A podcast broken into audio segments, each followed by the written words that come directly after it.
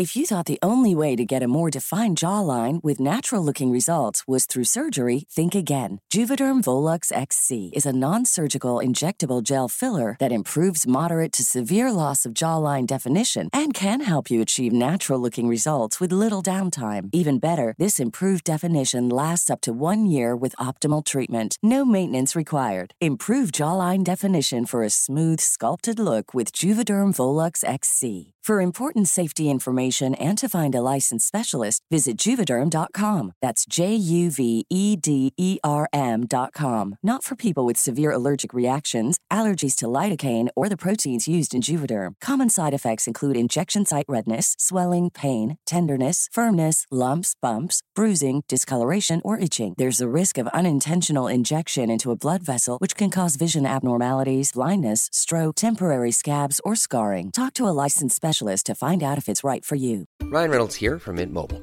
With the price of just about everything going up during inflation, we thought we'd bring our prices down. So to help us, we brought in a reverse auctioneer, which is apparently a thing. Mint Mobile unlimited premium wireless. Have to get 30, 30, bit to get 30, bit to get 20, 20, 20, bit to get 20, 20, bit to get 15, 15, 15, 15 just 15 bucks a month. So, Give it a try at mintmobile.com slash switch. $45 upfront for three months plus taxes and fees. Promo rate for new customers for limited time. Unlimited more than 40 gigabytes per month. Slows. Full terms at mintmobile.com.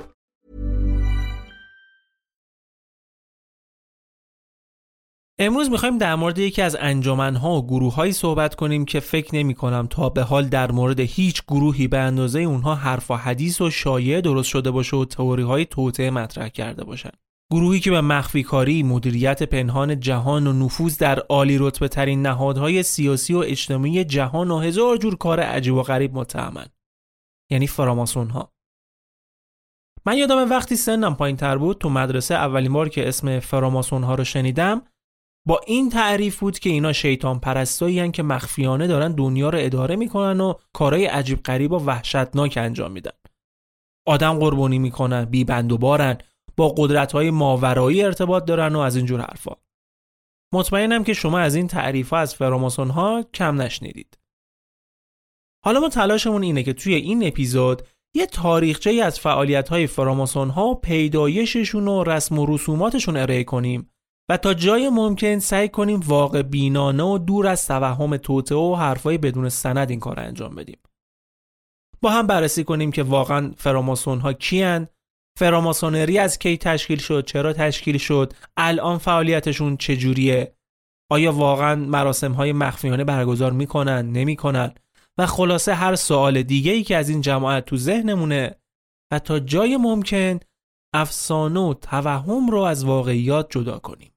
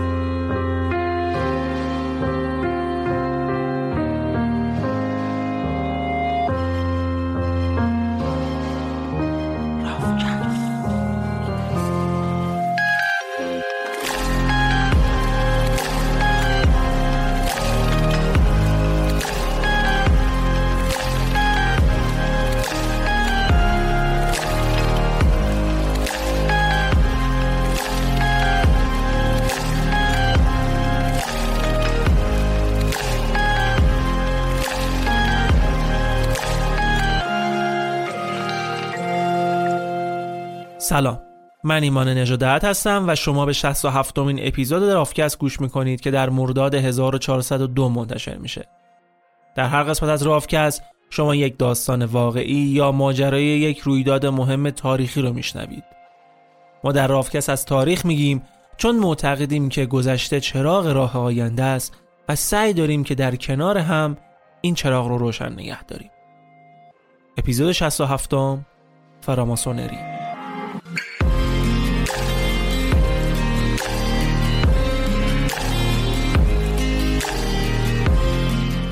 این روزا برای سفر کردن شرایط سختتر شده حتی برای راه اندازی شغل و کسب و کار در خارج ایران کلی مشکلات ریز و درشت هست و قوانین بعضی کشورها هم مثل انگلیس خیلی دست و پاگیر شده همین چند وقت پیش انگلستان سفر برای دارندگان پاسپورت دومینیکا و چند کشور دیگر رو منوط به گرفتن ویزا کرد و این قانون دامنگیر یه سری کشور دیگه هم مثل سنت لوسیا، گرنادا و سنت کیتس و نویس هم شد. از طرفی هم کشورهای حوزه دریای کارائیب در حال بالا بردن میزان هزینه سرمایه گذاری که خودش یه دردسر جدید برای کشورهایی میشه که قدرت پولشون به اندازه کافی بالا نیست. اینم بعد در نظر بگیریم که فرصت هایی که پیش میاد برای همیشه در دسترس نیستن. مثل سنت لوسیا که از چند وقت پیش دیگه هموطنان ایرانی رو قبول نکرده در حال حاضر با توجه به امکاناتی که پاسپورت کشور دومینیکا داره میشه گفت این روزها فرصت مناسب و خوبیه برای اینکه مسیر زندگی رو به شکلی تنظیم کنید که تو این وضعیت آسیب نبینید. سایت شریف تریپ تمام این امکانات مثبت رو براتون توضیح داده و به سوالات متداول و اساسی شما جواب داده تا بهترین تصمیم رو بگیرید. اگر هم فکر می‌کنید که این جواب ها برای شما کافی نیست یا سوال دیگه ای هم دارید که توی این لیست ها نبودن می‌تونید ازشون خیلی راحت مشورت بگیرید. فقط کافیه یه فرم ساده پر کنید تا در زمانی که خود شما مشخص کردید باهاتون تماس بگیرن و راهنماییتون کنن. شریفتریپ.com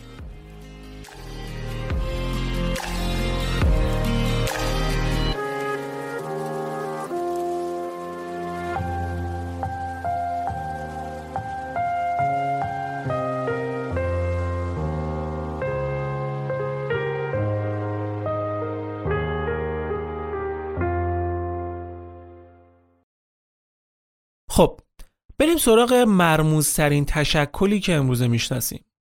همونطور که گفتم فراماسون ها یکی از پرهاشیه ترین گروه هایی که همیشه خوراک طرفداران تئوری های توطعه بودن.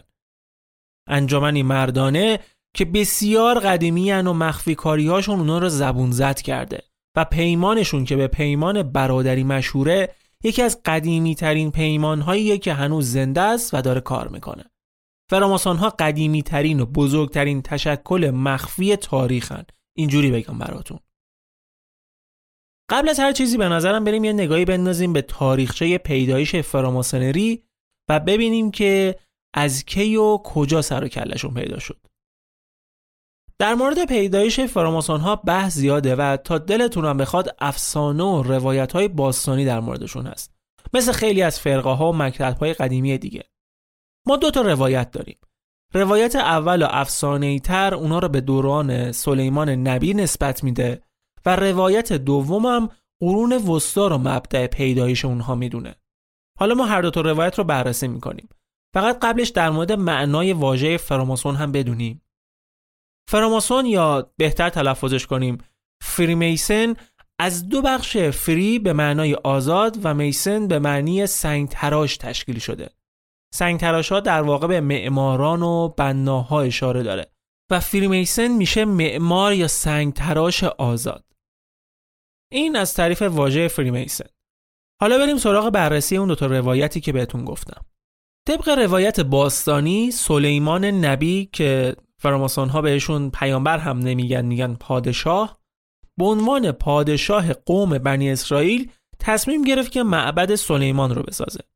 معبدی که در تاریخ یهودیت هم بسیار بسیار مهمه و در جایی قرار داشت که ما امروز مسجد الاقصا مکان مقدس مسلمون ها رو اونجا داریم. کلی هم سرش دعواست. برای ساخت این معبد سلیمان بهترین معماران رو از گوشه کنار سرزمین های خودش و پادشاهی های اطراف جمع می‌کنه و کار ساخت معبد شروع میشه. دقت کنید که این معماران بر اساس روایات فرمان بردار بودن مطیع بودن و هر زمان که بهشون کاری واگذار می‌شد بعد انجامش می‌دادن در واقع به نوعی اسیر پادشاهان به حساب می.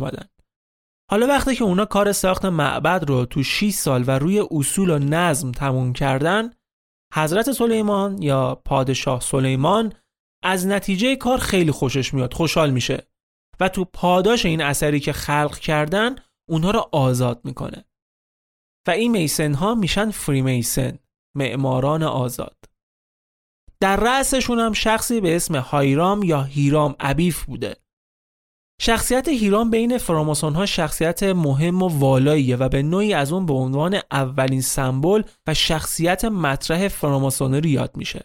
چرا؟ چون بر اساس روایات این معماران رتبه بندی داشتن و هر معماری برای رفتن به مرحله بعد و رتبه بعد باید اون فوت کوزگری هر سطحی رو یاد می‌گرفت و بلد می‌شد. این وسط موقع ساخت معبد سلیمان سه تا معمار ناخلف پیدا میشن که می‌خواستن ره چند ساله رو یه شبه برن و میرن سراغ هیرام که اون دانش رو ازش بپرسن اون فوت کوزگری رو هیرام اما از لو دادن دانش معماری و هنرش به معماران و افرادی که لیاقت دونستنش رو نداشتن و به زور می‌خواستن به این اطلاعات دست پیدا کنن خودداری می‌کنه و تو این راه جونش رو از دست میده. اون سه نفر با گونیایی که داشتن ضرباتی رو بهش می‌زنن که باعث مرگش میشه. واسه همین شخصیت هیرام عبیف میشه سمبل واقعی یک معمار آزاد یک فراماسون راستین. چیزی که توی این ماجرا به چشم اومد بحث استور سازی و نمادگرایی ماجرا بود. گونیایی که باهاش هیرام کشته شد الان یکی از نمادهای اصلی فراماسونریه. و بازم تاکید می‌کنم این ماجرا روایتی افسانه‌ای به نظر می‌رسه. و به خاطر جنبه باستانی و اسطوره‌ایش در فراماسونری خوب بود که بدونیمش. حالا روایت دوم. طبق این روایت در دوران قرون وسطا و نزدیک به عصر مدرن و روشنگری معماران و سازنده های معابد و کاخها و ساختمون های باشکوهی که در امپراتوری ها و پادشاهی های مختلف ساخته می‌شد در خفا می اومدن دور هم جمع می شدن و یه محفل هایی را تشکیل می‌دادند. توی این محفل ها با آدمای جدید معاشرت می‌کردن باشون آشنا می‌شدن از مشکلاتشون صحبت می‌کردن مثلا از پایین بودن دستمزدهاشون شرایط کاریشون تجربه های کاریشون اینجوری هم نبوده که فقط معمارها تو این جلسات باشن ها حتی کارگرهای ساختمونی هم حضور داشتن کلا همه اون کسایی که در ساخت و ساز بناها شرکت داشتن از کارگر گرفته تا بنا و سنگتراش و معمار توی این محفل ها شرکت می‌کردن و یه جور سنف و اتحادیه رو تشکیل می‌دادن. اولین محفل های فراماسونری در اروپا ظاهرا از اوایل قرن 17 هم در لندن تشکیل شد. وقتی که آتیش سوزی بزرگ لندن اتفاق افتاد و تقریبا نصف شهر رو از بین برد. بعد از اون بود که معماران و بناهای اروپا برای بازسازی این شهر وارد لندن شدند و سنفهای مختلف بناها و معماران رو تشکیل دادند که پایه های اولیه فراماسونری در اروپا شد. ما تقریبا تا اواخر قرون وسطا خیلی اطلاعات دقیقی از فعالیت ها و تاریخچه فراماسون ها نداریم چون به شکل جدی همه چیزشون در خفا بود. هنوزم هستا ولی نه به اون شدت سابق. به مرور این محافل فراماسونری بزرگتر شدن تعدادشون بیشتر شد و کم کم از اون فرم اولیه خودشون که فقط فعالان ساخت و ساز و بناها و سنگ تراشان رو راه می‌دادن اومد بیرون چرا چون ما داشتیم وارد عصر مدرن می شدیم و دیگه اون ساخت و سازهای عظیم و گسترده قرون وسطایی اتفاق نمی افتاد. تعداد این معمارها کم شد و به جاش روشنفکرها و آدمایی را داریم که دنبال اصلاحات بودن و حرفای تازه برای گفتن داشتن. اونا این محافل رو جای مناسبی برای ابراز عقیده می‌دیدن که تونستن اتفاقا واردش بشن و یه راهی رو برای ورود اعضای غیر معمار باز کنن. کم کم سیاست مدارها و هنرمندان و شخصیت های دیگه به این انجمن ها علاقه نشون دادن. تو این انجمن ها آدم مختلف با هم آشنا می شدن، معاشرت می کردن، روابط جدید اتفاق می افتاد. می‌تونستن با آدمای با نفوذ آشنا بشن. یواش یواش فرم امروزی این لوژهای فراماسونری شکل گرفت اما همچنان در خفا کلیسا اصلا نمی‌تونست حضور اونا رو کنار خودش تحمل کنه قدرت اصلی باید دست کلیسا میموند و این لوژهای فراماسونری یه رقیب جدی برای کلیسا به حساب می اومدن. اما خب اونا به گسترششون ادامه می‌دادن. تو هر منطقه یه لوژ کوچیک برای آدمای همون ناحیه شکل گرفته بود. ولی بعد یه مدت این لوژهای کوچیک متحد شدن و لوژهای بزرگ رو تشکیل دادن. در حال حاضر هم لوژهای کوچیک هر شهر و ایالت زیر نظر لوژ بزرگ اداره میشن که لوژهای یک کشور یا منطقه خیلی وسیعی رو کنترل می‌کنن. اما لوژهای بزرگ دیگه از همدیگه مستقلن و ما چیزی شبیه لوژ اصلی یا لوژ بین المللی نداریم. یه وقتایی هم بین این لوژها رقابت پیش میاد. مثلا تو غرب لندن دو تا لوژ همزمان ادعای قلمرو و حاکمیت منطقه را دارن. اینجا اگه لوژهای دیگه هر کدوم از اون دو لوژ رقیب رو به رسمیت بشناسند دیگه نمی‌تونن لوژ دوم رو هم به رسمیت قبول کنن. فقط یکیشون. الان مهمترین و قدیمیترین لوژهای دنیا توی بریتانیا فرانسه مثل لوژ بزرگ متحد انگلستان یا لوژ بزرگ اسکاتلند یا لوژ گراند اورینت فرانسه هر کدوم اینا هم لوژهای کوچکتر مختلفی رو توی جاهای مختلف اروپا و دنیا ساختن و رهبری کردن و می‌کنن اصلی ترین شعار این لوژها و به طور کلی فراماسون ها آزادی، برابری و برادریه.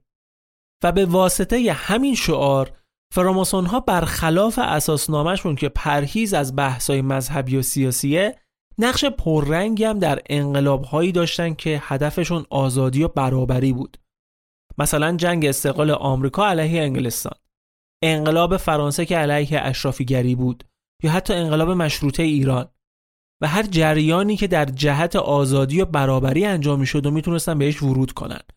حالا یا با حمایت مالی یا با رهبری مستقیم. چطور؟ از اونجایی که آدمای با نفوذی بینشون دارن. کسی که قدرت دارن قدرت سیاسی قدرت اقتصادی قدرت نظامی. حالا چرا؟ چون بتونن اشخاص قابل اتکایی برای پیمان برادریشون باشن. همینه که اینقدر حرف در مورد فراماسون ها هست دیگه اعضای لوش ها آدمای شناخته شده و مطرحی بودن که می‌تونستن تأثیر گذار باشن چندین و چند رئیس جمهور آمریکا ماسون بودند. در رأسشون جورج واشنگتن که رهبر جنگ استقلال آمریکا بود و شد اولین رئیس جمهور این کشور. چند نفر از بنیانگذاران آمریکا مثل بنجامین فرانکلین هم فراماسون بودند. حتی بین کسایی که اعلامیه استقلال آمریکا رو امضا کردن هم فراماسون داشتیم باز. واسه همینه که میگن اصلا فراماسون ها بودن که آمریکا رو بنا کردن. از بقیه شخصیت های پرنفوذ و مشهور فراماسون ها هم می‌تونیم به جرالد فورد، هری ترومن، روزولت، لیندن جانسون، رئیس جمهورهای آمریکا، چرچیل، نخست وزیر بریتانیا، موتزارت، آهنگساز مشهور، دانتون، کامفور، میرابو، گارا که نقش بسیار مهمی در انقلاب کبیر فرانسه داشتن اشاره کنیم. به خاطر همینه که نقش پررنگی برای فراماسون ها در تحولات جهان قائل میشن. به خصوص تحولاتی که با شعار آزادی و برابری و مردم سالاری همراه بوده البته خب شما می‌تونید یه جوری دیگه هم به قضیه نگاه کنی مثلا نه نفر از کسایی که بیانیه استقلال آمریکا را امضا کردن فراماسون بودن ولی 47 نفرشون هم ماسون نبودن اینجوری هم میشه به قضیه نگاه کرد. اما باید به این نکته دقت کنیم. خیلی از این افراد قبل از اینکه فراماسون بشن این پست و مقام ها رو داشتن و اصلا به واسطه این قدرت و نفوذشون بوده که تونستن وارد لوژهای مختلف بشن.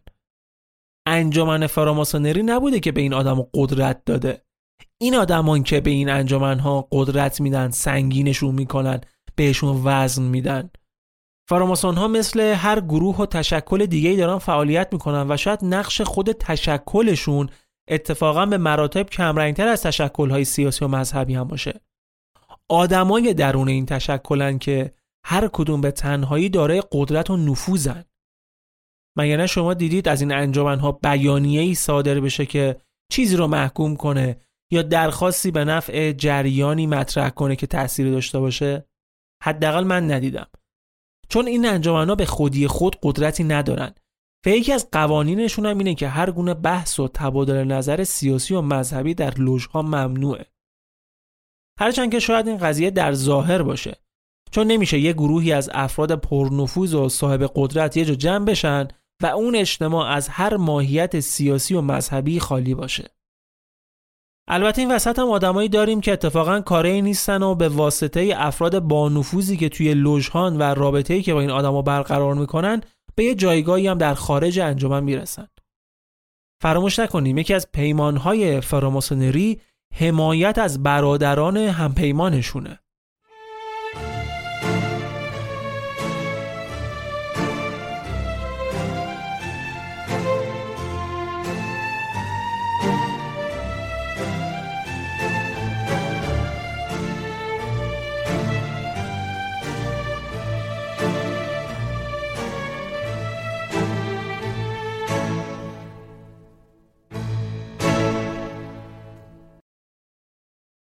اما بریم یه نگاهی به المانها و نمادهای فراماسونری بندازیم که تعدادشون هم کم نیست.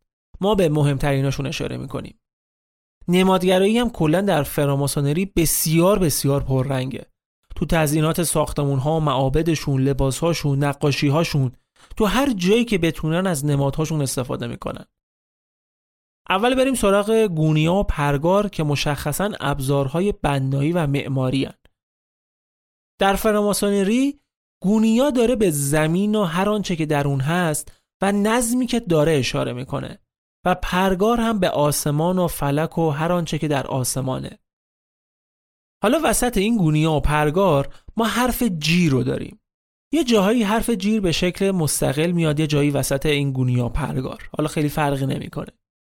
این نماد یکی از پرمعنی ترین نمادهای فراماسونریه که هنوز معنی و تعریف مشخصی براش وجود نداره.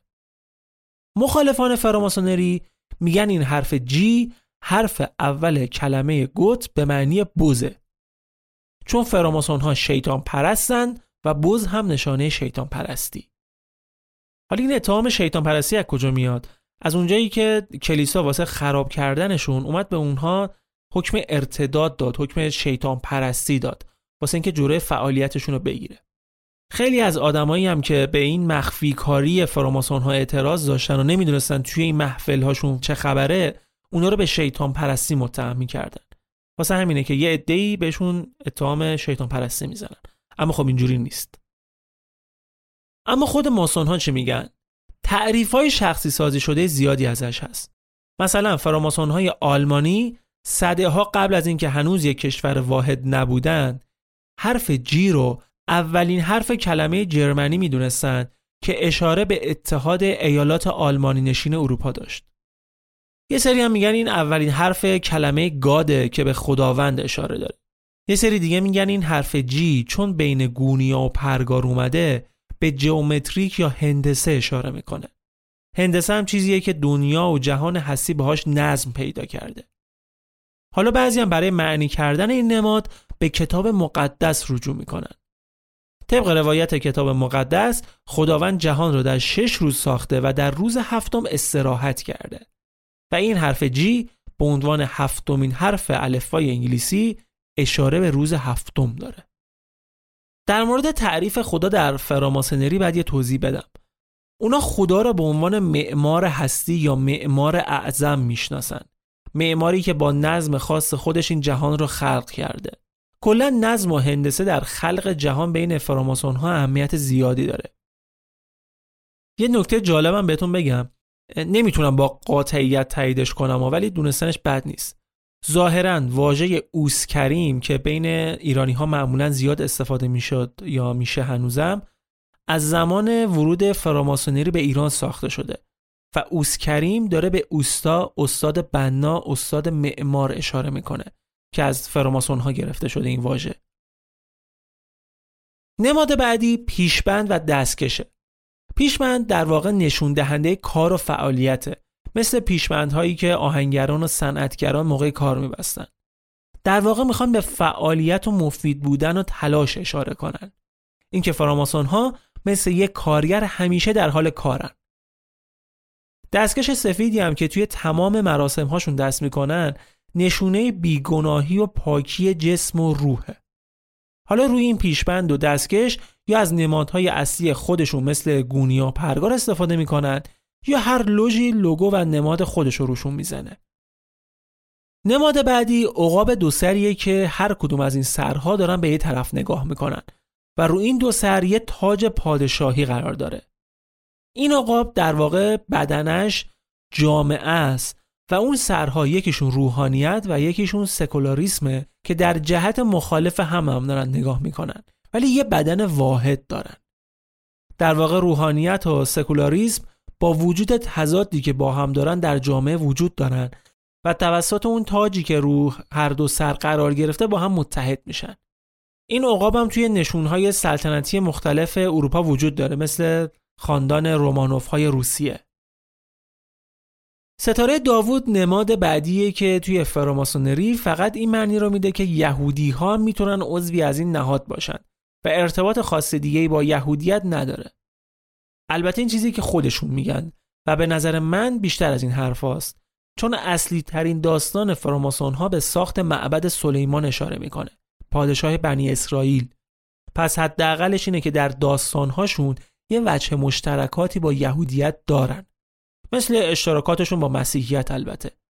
و اینم تاکید می‌کنم که فراماسونری مذهب نیست. یک انجمنه یه اتحاد برادری یه انجمنی که بینشون یهودی، مسیحی و حتی مسلمون هم هست. اما شاید مهمترین نماد فراماسونری نماد تک چشم باشه. این نماد اشاره به این داره که خدا یا همون معمار اعظم داره به همه رفتار و کردار ما نگاه می‌کنه نظارت می‌کنه. ما شبیه نماد رو روی اسکناس های یه دلاری آمریکا هم داریم که البته هیچ ربطی به هم ندارن. اونجا هم اون چشم به چشم ایزدی معروفه و همون معنای تک چشم فراماسونری رو داره ولی کاملا از هم جدان و چشم ایزدی برخلاف اعتقاد طرفداران تئوری های توطعه از فراماسونری گرفته نشده. توی طراحی این نماد اون داخل مثلثی قرار گرفته که اون مثلث به تسلیس در مسیحیت اشاره می‌کنه و بار مذهبی نماد رو بیشتر کرده.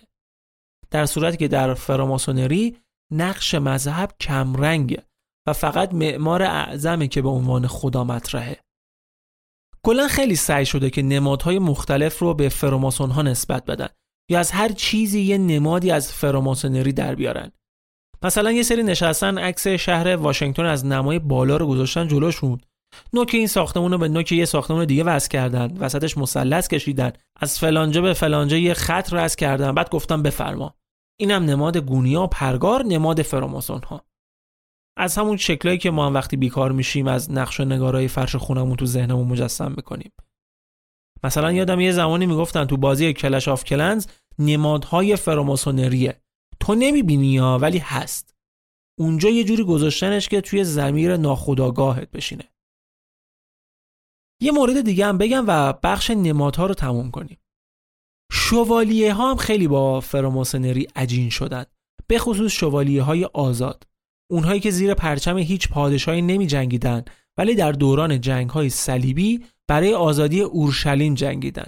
و بعد از تصرف شهر ثروت خیلی زیادی به دست آوردن که با این ثروت توی اروپا کاخ و کلیسا و بناهای مختلف ساختن.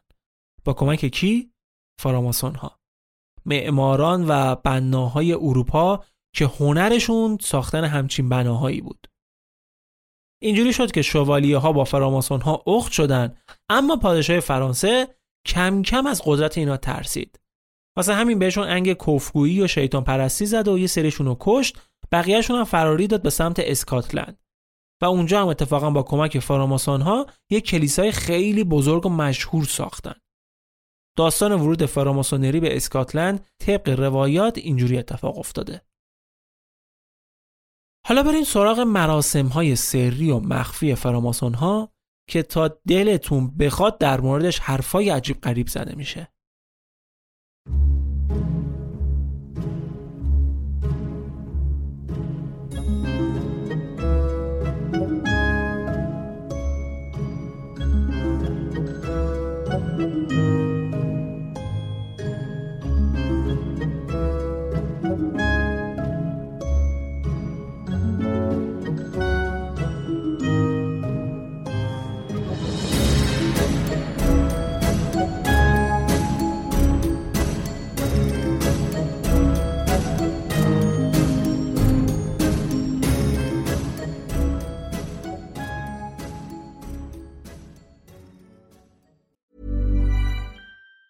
Say hello to a new era of mental health care. Cerebral is here to help you achieve your mental wellness goals with professional therapy and medication management support. 100% online. You'll experience the all new Cerebral Way, an innovative approach to mental wellness designed around you. You'll get a personalized treatment plan from a therapist, prescriber, or both in a safe and judgment free space. Your cerebral therapist or prescriber will outline a customized plan with clear milestones along the way so you can get to feeling your best. With Cerebral, you're not alone in your mental health journey. We're here to empower you to live a fulfilling life. So take that first step towards a brighter future and sign up today at cerebral.com slash podcast and use code ACAST to get 15% off your first month. Offer only valid on monthly plans. Other exclusions may apply. Offer ends July 31st, 2024. See site for details. If you thought the only way to get a more defined jawline with natural looking results was through surgery, think again. Juvederm Volux XC is a non surgical injectable gel filler that improves moderate to severe loss of jawline definition and can help you achieve natural looking results with little downtime. Even better, this improved definition lasts up to one year with optimal treatment. No maintenance required. Improve jawline definition for a smooth, sculpted look with Juvederm Volux XC. For important safety information and to find a licensed specialist, visit juvederm.com. That's J U V E D E R M.com. Not for people with severe allergic reactions, allergies to lidocaine, or the proteins used in Juvederm. Common side effects include injection site redness, swelling, pain, tenderness, firmness, lumps, bumps, bruising, discoloration, or itching. There's a risk of unintentional injection into a blood vessel, which can cause vision abnormalities, blindness, stroke, temporary scabs, or scarring. Talk to a licensed specialist to find out if it's right for you. در مورد مراسم های فراماسونری همونطور که گفتم بازار شایع حسابی داغه. مثلا میگن اونا توی این مراسم های سری میشینن آینده جهان رو مشخص می‌کنن و تصمیم گیری های مهم و حساس انجام میدن. رهبران جهان رو انتخاب می‌کنن. برای سیاست و اقتصاد تصمیم گیری می‌کنن. در واقع هر اتفاقی که در اقصا نقاط جهان میافته این افرادن که دارن مشخص و تعیینش می‌کنن. تازه این خوب خوبش اونها یه مدت شایع شده بود که اونا پشت دره بسته برای شیطان انسان و حیوان قربانی می‌کنن. خلاصه که حرف زیاده. البته اینم بگم که این مراسم ها به خاطر ماهیت پنهانی که دارن و به خاطر اینکه هیچ شخصی خارج از جمع خودشون اجازه ورود رو نداره خب به این شایعات دامن می‌زنه. هیچ دلیل مشخصی هم نداره ها. یه جورایی انگار خودشون هم بدشون نمیاد که به چشم یک تشکل مرموز بهشون نگاه بشه.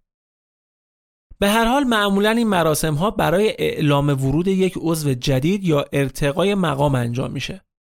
همونطور که قبلا گفتم فراماسون ها به شکل رسمی نمیان کسی رو دعوت کنن که وارد لوژ بشه. ولی داوطلب ها رو خیلی دقیق گلچین می‌کنن. داوطلب هایی که باید حداقل دو نفر از اعضای اون لوژ مورد نظر معرفش باشن یا تاییدش کنن. درجه سختی ورود به این لوژ هم بستگی به کوچیکی و بزرگی اون لوژ مورد نظر داره. لوژ هرچی کوچیکتر باشه ورود بهش به نسبت راحت تره تا یه لوژ بزرگ و مهم. نکات مهم در پذیرش فرد توی لوژها اینه که باید به خدا معتقد باشه. بی خداها حق ورود ندارن. البته الان یه لوژی در فرانسه هست که این شرط رو برداشته و اتفاقا از سمت خیلی از لوژهای بزرگ هم ترد شده. شخص داوطلب باید آدم قابل اعتماد و موجه و مفیدی برای لوژ باشه. به قول خودشون اونا مردان خوب رو انتخاب می‌کنن تا ازشون شهروندایی بهتر بسازن.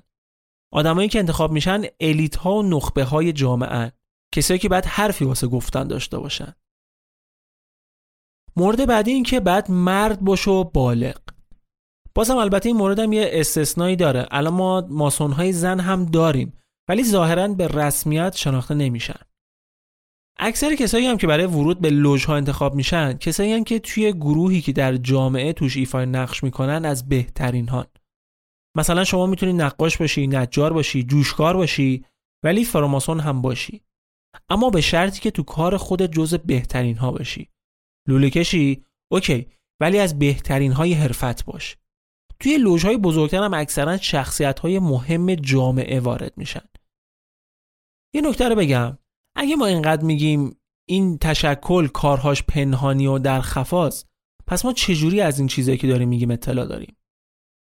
یه بخشی از این اطلاعات از اینجا میاد که در سالهای اخیر بعضی از لوژها مثل لوژ لندن یکم از خفا اومدن بیرون و تک و توک خبرنگارها تونستن ازشون اطلاعات بگیرن یا هر از گاهی یه ویدیوهایی از این تشریفات و مجالسشون میاد بیرون که یا از سمت خود لوژ بوده یا این فیلم ها یواشکی و پنهونی گرفته شده اما بخش مهمی از این اطلاعات از کتابی میاد که ویلیام مورگان نوشته در اوایل قرن 19 هم.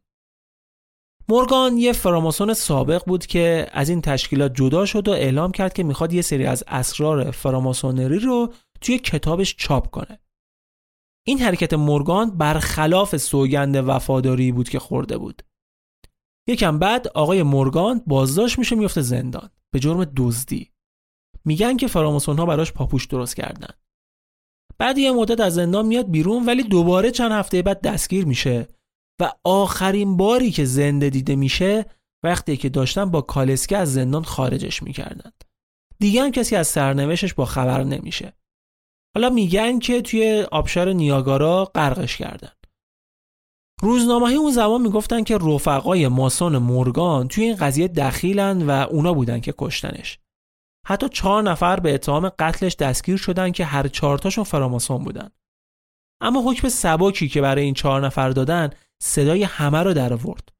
مردم گفتن ببینید اینا تا کجا نفوذ کردن که حتی آدم می‌کشن و خیلی راحت از مجازات فرار می‌کنن. این ماجرا یه جنبش و حزب ضد ماسونی هم راه انداخت که به سومین حزب بزرگ آمریکا تبدیل شد و بعدش هم با گسترش اعتراضها و فشارها خیلی از لوژهای آمریکا تعطیل شدن. ولی این جنبش ها خیلی دوام نیاورد و از بین رفت. از بین رفت تا در نیمه دوم قرن 19 هم انجمنهای فراماسونری دوباره فعالیت خودشون رو با جدیت شروع کنند. به هر حال کتاب مورگان چاپ شد و اطلاعات زیادی هم از رسم و رسوم و رازها و تشریفات فراماسون ها رو لو داد. حالا شما فرض کن که طرف همه چیش اوکی بود و قرار وارد یک لوژ بشه. تشریفاتش چجوریه؟ طبق چیزی که تو این کتاب اومده فرد تازه وارد به لوژ با بالاتنه برهنه و چشمانی بسته وارد سالن یا همون معبد میشه و بعد از ورودش چشمندشو بر میدارن. در واقع اون فرد از تاریکی وارد روشنایی میشه. توی مراسم هم کتاب های مقدس اعضایی که حضور دارن همراهشون میارن. بعدش مراسم سوگند وفاداری انجام میشه که مهمترینش برای وفاداری و حفظ اسرار فراماسونریه. این سوگند رو هم رو کتاب مقدس خودشون می‌خورن. مسیحی به انجیل قسم می‌خوره یهودی به تورات و و و و. تمام مراسم هم با تشریفات و نظم خاصی برگزار میشه. اصلا یکی از مشخصه های فراماسون ها اعتقاداتشون گفتم نظمه. نظمی که از معماران بزرگ باستانیشون به ارث بردن. تو اکثر لوژهاشون هم شما طراحی های شطرنجی رو می‌تونید ببینید. مخصوصا کف زمین. طراحی های سیاه و سفید شطرنج طور دارن که نشونه ای از نظمیه که بهش معتقدن. مورگان یه چیز جالبی هم در مورد دست دادن فراماسون ها با هم نوشته و میگه اونا مدل های مختلفی به هم دست میدن که هم فراماسون بودنشون رو نشون میده هم سطحی که در اون قرار دارن. سطوح مختلف فراماسون ها اوایل شکل گیریشون سه سطح بیشتر نبود. کارآموز، رفیق و همکار و استاد ماسون. خود لوژها هم پست و مقام هایی دارن که بر اساس قوانین خودشون تو بازهای زمانی مختلف واگذارش می‌کنن. مثلا هر شیش ماه یا یک سال یا سه سال یک بار. بر اساس قوانین هر لوژ استاد اعظم لوژ تغییر می‌کنه و متصدیان لوژ هم جابجا میشن. البته الان توی بعضی از ها سلسله مراتب از سه تا سطح به 32 سطح رسیده که به تبعیت از لوژ اسکاتلند بوده. توی مراسم هایی هم که برای ارتقای درجه افراد انجام میدن اون مدل دست دادن است که ارتقای درجه رو توی یک تشریفات به فرد ابلاغ می‌کنه. کلا تمام تلاششون رو برای مرموز بودن خلاصه انجام میدن. اینه که گفتم انگار بعدشون نمیاد که مرموز باشد و این مرموز بودن هم واقعا مشخصه. حتی اگه واقعا هیچی هم برای مخفی کردن نداشته باشن بازم یه جوری رفتار می‌کنن که انگار دنیایی از رمز و راز هستی رو توی سینه مخفی کردن و فقط بین خودشون هم اونو مرحله به مرحله منتقل می‌کنن. بد نیست بدونیدم که از تقریبا 6 میلیون فراماسونی که الان تو دنیا دارن زندگی می‌کنن تقریبا 60 درصدشون توی آمریکان. اونجا دست و بالشون برای فعالیت هم به مراتب بازتره. حتی توی رسانه ها هم خیلی آزادانه تبلیغات می‌کنن. البته توی اروپا هم درهای معابد به چفت و بسی قدیم نیست یکم بازتر شده. هرچند که بازم با این وجود نگرانی های زیادی از نفوذ فراماسون ها بین مردم بوده و هست. مثلا تو انگلستان در زمان تونی بلر این بحث به پارلمان هم کشیده شد که فراماسون ها بین قضات و سیاستمداران و پلیس نفوذ زیادی دارند و خیلی از افراد بلندپایه کشور فراماسونن نماینده های فراماسون ها توی این جلسه ها حاضر نشدن اسامی اعضاشون رو اعلام کنن. کمیته که توی پارلمان روی این قضیه تحقیق می‌کرد اعلام کرد که فراماسون ها تأثیر منفی روی زندگی مردم دارن. ولی خب هیچ مدرکی برای حرفاش رو نکرد. حساسیت می‌دونید از کجا میاد؟ از همون پنهان کاریه هیچکس نمی‌دونه توی معبدها داره چی میگذره و چه کسایی عضو اونهان و همین ندونستن است که نگرانی ایجاد می‌کنه. از طرفی هم به هر حال این تشکل یه جور اتحادیه به حساب میاد. اتحادیه‌ای که معمولا اعضاش وفاداری محکمی به هم دارن. و مشخص نیست که وقتی پای مسلحت اتحادیه و انجمن اونها و کشور و مردم وسط باشه اونا طرف کدوم رو می‌گیرن؟ انجمن برادری خودشون رو یا کشور و مردم رو؟ سال 1992 لوژ بزرگ انگلستان توی 270 دومین سالگرد تأسیسش اومد مراسمی رو به شکل علنی برگزار کرد که سعی کنه نگرانی ها رو از مخفی بودن تشریفاتشون کم کنه. کلی آدم از جاهای مختلف دنیا توی این مراسم حضور داشتند و استاد اعظم این مراسم هم کسی نبود جز شاهزاده ادوارد پسر عموی ملکه الیزابت دوم. تو اون مراسم هم وعده دادن که شاید بازم در آینده جلساتی رو به شکل علنی برگزار کنن. ولی ترجیحشون اینه که برای حفظ حریم شخصیشون همچنان مراسم هاشون پشت درهای بسته برگزار بشه. حتی اومدن تو کارهای خیریه و آمول منفعه هم شرکت کردن تا از اون تصویر بدی که ازشون ساختن یا خودشون کمک کردن که ازشون ساخته بشه دور بشه خب ما تا اینجا تقریبا سعی کردیم تا هر چی که از فراماسون ها می‌دونیم رو بگیم. اما حالا در ادامه می‌خوایم از ورود فراماسونری به ایران و اولین لوژهای فراماسونری در ایران و فعالیت هاشون براتون بگم.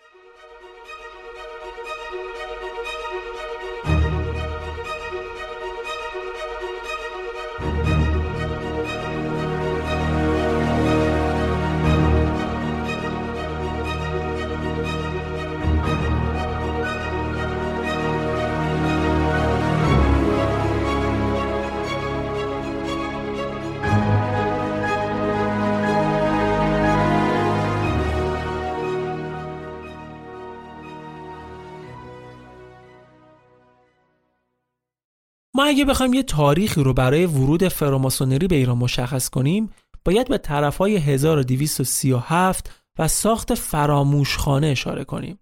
1237 شمسی. فراموشخونه ای که توسط میرزا ملکم خان سیاستمدار و روزنامه نگار و روشنفکر دوران قاجار و پدرش یعقوب خان بنا شد. ولی اولین ارتباط ایرانی ها با فراماسونری به تقریبا سی چهل سال قبل از تأسیس فراموشخونه در سال 1815 میلادی می‌رسه. که 7 نفر از ایرانی های مقیم فرانسه اولین لوژ ایرانی ها رو توی این کشور تأسیس می‌کنن که البته اطلاعات خیلی زیادی به اون صورت از این لوژ نداریم. ظاهرا مورد تایید های بزرگتر قرار نمی‌گیره و زودم بسته میشه. حالا 7 سال قبل از اونم زمان فتلیشاه قاجار میرزا اسکرخان افشار سفیر ایران در فرانسه به عضویت لوژ انگلستان در اومد و ظاهرا اولین ایرانی فراماسون ایشون بوده. اما میرزا ملکم خان ایشون متولد جلفای اصفهان بود. خانوادهش از ارمنی های مسلمون شده بودند آدم تحصیل کرده ای بود مثل پدرش. پدرش یعقوب خان فرانسه و روسی و عربی رو می‌تونه صحبت کنه. واسه اینکه از پسرش هم یه آدم فرهیخته بسازه ملکم خان رو توی ده سالگی برای تحصیل میفرسته فرانسه. ملکم خان تو دورانی در فرانسه بود که به انقلاب فوریه مشهوره. یعنی اون دوران رو دید. انقلابی که دانشجوها و روشنفکران فرانسوی رو انداخته بودن و در مورد حق و حقوق طبقه کارگر و برابری و اینجور مسائل مطالبه گری می‌کردن. چیزایی که اصلا تو ایران بهش فکر هم نمی‌تونستن بکنن. ملکم خان هم که پیشرفت جوامع غربی رو از نزدیک می‌دید به این صحبت ها و تفکرات غربی علاقه من میشه. پیش خودش میگه که بعد این تفکرات رو توی ایران هم وارد کرد تا جامعه از این کرختی و عقبوندگی دراد واسه همین اومد با مشورت ناصر شاه فراموشخانه رو تأسیس کرد. ناصر شاه خیلی دیده بازی به فراموشخونه نداشت اصلا نمی‌دونست قرار اونجا چه اتفاقات بیفته. واسه همین مخالفتی هم نکرد. ملکم خان و پدرش از نزدیکان دربارم به حساب می اومدن و شاهی اعتماد نسبی بهشون داشت. ملکم خان نیتش این بود که در فراموشخانه یه جایی برای بحث و گفتگو و تبادل نظر درست کنه.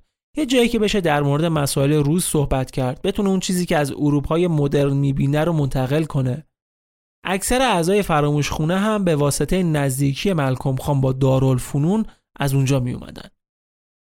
فراموشخانه محفل کسایی بود که با استبداد قاجار مشکل داشتن. از وضعیت موجود ناراضی بودند دنبال مردم سالاری بودند حاکمیت قانون رو می‌خواستند. در واقع فراموشخانه شد پاتوق مخالفان سلطنت قاجاریه. حتی افراد مذهبی هم توش عضو بودند. مثلا میرزا زین العابدین اولین روحانی و امام جمعه بود که به فراموشخانه ملحق شد. امام جمعه تهران بود. بهش می‌گفتن زهیر الاسلام بعد از ایشون هم روحانیای دیگه مثل سید جمال الدین اسدآبادی هم بودن که به فراموشخونه اضافه شدن. در مورد اسدآبادی که میگن که اصلا با اسمهای مختلف مستعار توی نه یا ده تا لوج مختلف فراماسون عضو شده بوده. ایشون همون کسی هم بوده که میرزا رضای کرمانی رو تحریک کرد که ناصرالدین شاه قاجار رو ترور کنه. ولی یه قشری توی فراموشخونه جای نداشتن. کیا بودن؟ تجار بازرگان ها چرا؟ چون تاجر به فکر منافع شخصیه. البته این چیزی که دارم میگم طبق اعتقاد ملکم خانه. می‌گفت تاجر به فکر منافع شخصیه ولی اعضای فراموشخانه اتحاد برادری و یاری داشتن. آدم تاجر ممکن بود توی مواقع حساس نفع شخصیش رو به نفع انجمن ترجیح بده. واسه همین بهشون اجازه نمی‌دادن که وارد انجمن بشن. جالبم فکر می‌کرده واقعا. خلاصه که به خاطر فعالیت هایی که در فراموشخانه علیه استبداد انجام می‌شد و با اینکه میرزا ملکم خان از افراد نسبتا نزدیک به دربار بود ولی به دستور ناصر شاه درش رو تخته کردن هم در فراموشخانه رو هم ناصر شاه هر گونه فعالیت های فراماسونی رو در ایران ممنوع کرد. میرزا ملکم خان به اون هدفی که داشت نرسید اون چیزی که تو ذهنش بود به سرانجام نرسید. واسه همین پاشد رفت فرانسه و از اونجا روزنامه قانون رو چاپ می‌کرد میفرستاد ایران. سعی کرد با روزنامهش بتونه مردم رو با تفکرات و اندیشه های جدید و مدرن آشنا کنه. یه شعار هم داشت که صفحه اول زیر اسم روزنامهش می‌زد. اتحاد عدالت ترقی. بعدش هم اومد مجمع آدمیت رو راه اندازی کرد که تقریبا همون مسیر فراموشخانه رو می‌رفت و فلسفهش هم همون بود کلا.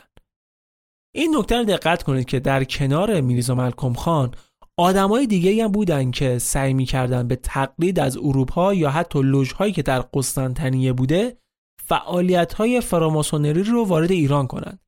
و تقریبا هدف بیشترشون هم این بود که یه محفلی برای روشناندیشان و مبارزان و آزادی خواهان را بندازن. انگار ایرانی ها اون زمان می‌خواستن از غرب به عنوان یه جامعه پیشرفته و مدرن الگو برداری کنن. در واقع روشنفکران می‌خواستن هر چیزی که در غرب باعث تحول و پیشرفت شده رو یه کپی در ایران ازش داشته باشن. حتی سازمان ها و تشکل هاشون رو. اما هیچ کدومشون لوژ رسمی تشکیل ندادند. چون لوژ رسمی باید با تایید یه لوژ بزرگ و شناخته شده تأسیس می‌شد و هیچ کدوم از این ها وابستگی به لوژهای بزرگ اروپایی نداشتند. چهرهای شناخته شده ای هم عضو این محفل های شبه فراماسونری می شدن. اشخاص مهمی مثل محمد علی فروغی، ادیب الممالک فراهانی، تقیزاده که از رهبران جنبش مشروطه بودند کسایی که می‌خواستن ایران را به اون ایدئال های مد نظرشون هدایت کنند دنبال آگاه کردن و روشن کردن مردم بودن. البته بعضی از فراماسون های ایرانی عضو لوژهای خارج ایران هم بودن. مثلا فروغی یا تقیزاده یا همون اسدآبادی که بهتون گفتم چون هنوز تو ایران لوژ رسمی وجود نداشت خیلی از فراماسون های ایرانی هم وارد لوژ فرانسه می. چرا چون نقش فراماسون های فرانسه را در انقلاب کبیر این کشور پررنگ می‌دیدند و دنبال همچین تغییری تو ایران بودند. تقریبا از سال 1950 هم بود که لوژهای آلمان و انگلیس و اسکاتلند به شکلی رسمی توی ایران لوژهای کوچکتر تشکیل دادن. فراماسون ها در دوران پهلوی اول یه روند معمولی آرومی رو طی کردن. نه به شکل جدی جلوشون گرفته شد نه پیشرفت خاصی کردند. اما در زمان پهلوی دوم بود که با چراغ سبز حکومت اولین لوژ رسمی ایران با اسم لوژ همایون یا لوژ پهلوی تأسیس میشه و بعدش هم لوژهای دیگه تشکیل میشن مثل لوژ خیام، لوژ بیداری، لوژ روشنایی حتی یه لوژی بود به اسم لوژ اخوت که دراویش هم عضوش بودن و فعالیت می‌کردن تو این دوران نفوذ فراماسون ها به شکل عجیبی توی سیاست و جامعه ایران زیاد شد چندین نخست وزیر ایران مثل هویدا و شریف امامی فراماسون بودند. شریف امامی بالاترین مقام فراماسون ایران بود. کسی بود که لوژهای کوچیک رو ادغام کرد و لوژ بزرگ ایران رو تشکیل داد. تقریبا نصفی از سناتورهای ایرانی فراماسون بودند. با نفوذ فراماسون ها توی سیاست یا نفوذ سیاستمدارها توی لوژها یواش یواش بدبینی نسبت بهشون بیشتر میشه. نمیگم شروع میشه چون از همون روزای اول فعالیت فراموشخونه تا همین دوران پهلوی فراماسون های ایران هم مثل فراماسون های اروپا اتهام های مختلفی بهشون زده می‌شد. ولی این بدبینی تو دوران پهلوی تشدید شد و اشخاصی بودن که فراماسون ها رو آلت دست انگلیس ها و جاسوس های اونا می‌دونستن. می‌گفتن با اینکه فراماسونری اولش یک نهزت مترقیخواه و عدالتخواه و ضد استبداد بوده ولی کم کم ابزاری شد برای نفوذ انگلیسیا. مثلا اسماعیل رائین کتابی داره به اسم فراموشخانه و فراماسونری در ایران. رائین تو این کتاب از اساس همه فراماسون ها رو عاملان انگلیس و خائنین ایران می‌دونه کسایی که به کشور لطمه زدن. خلاصه که فعالیت فراماسون ها در ایران ادامه داشت تا زمان انقلاب 57 که دیگه فعالیت تمام لوژهای ایران و فراماسون ها به خاطر مخفی کاری و اتهام جاسوسی برای بیگانگان ممنوع شد.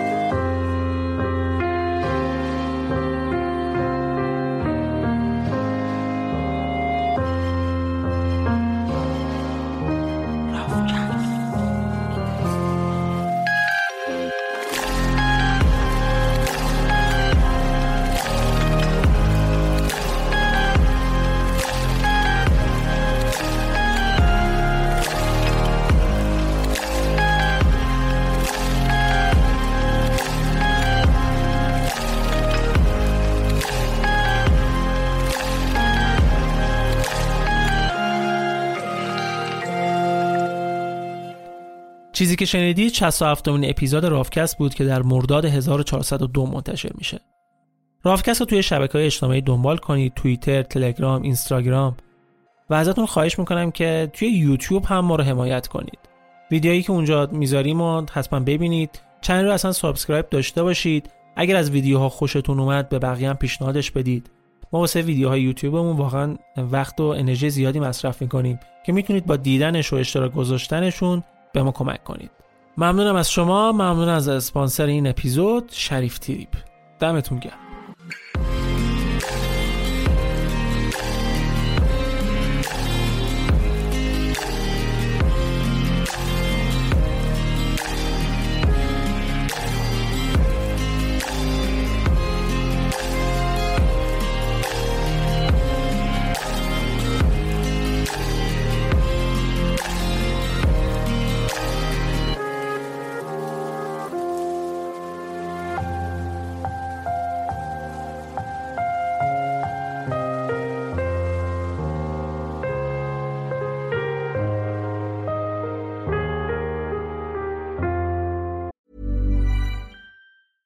Have you ever Googled your own name? Prepare for a shock because your personal info, including addresses and phone numbers, is all out there. It's all harvested by data brokers and sold legally. Aura is a personal digital security service that scans the internet for your sensitive information and provides a full suite of privacy enhancing tools. For a limited time, Aura is offering listeners a 14-day free trial at aura.com slash safety. That's A-U-R-A dot com slash safety to learn more and activate the 14-day trial period. This is NASCAR driver Tony Breidinger, inviting you to make a pit stop at Raising Cane's for my favorite craveable chicken fingers. Turbocharge your order and get it even faster when you order online or with the Raising Cane's app. Raising Cane's Chicken Fingers, one love. Raising Cane's is not affiliated with NASCAR. This break is brought to you by Adobe Photoshop. Here's a fun fact every day, millions of people around the world use Photoshop to create all kinds of cool stuff designs for t shirts and posters, graphics to promote brands and businesses, images for social and websites. Anyone can do it. And to the guy who put a bulldog's head on a parakeet's body, you, sir, are a genius. Get started for free today. Click or tap the banner to head over to Photoshop.com.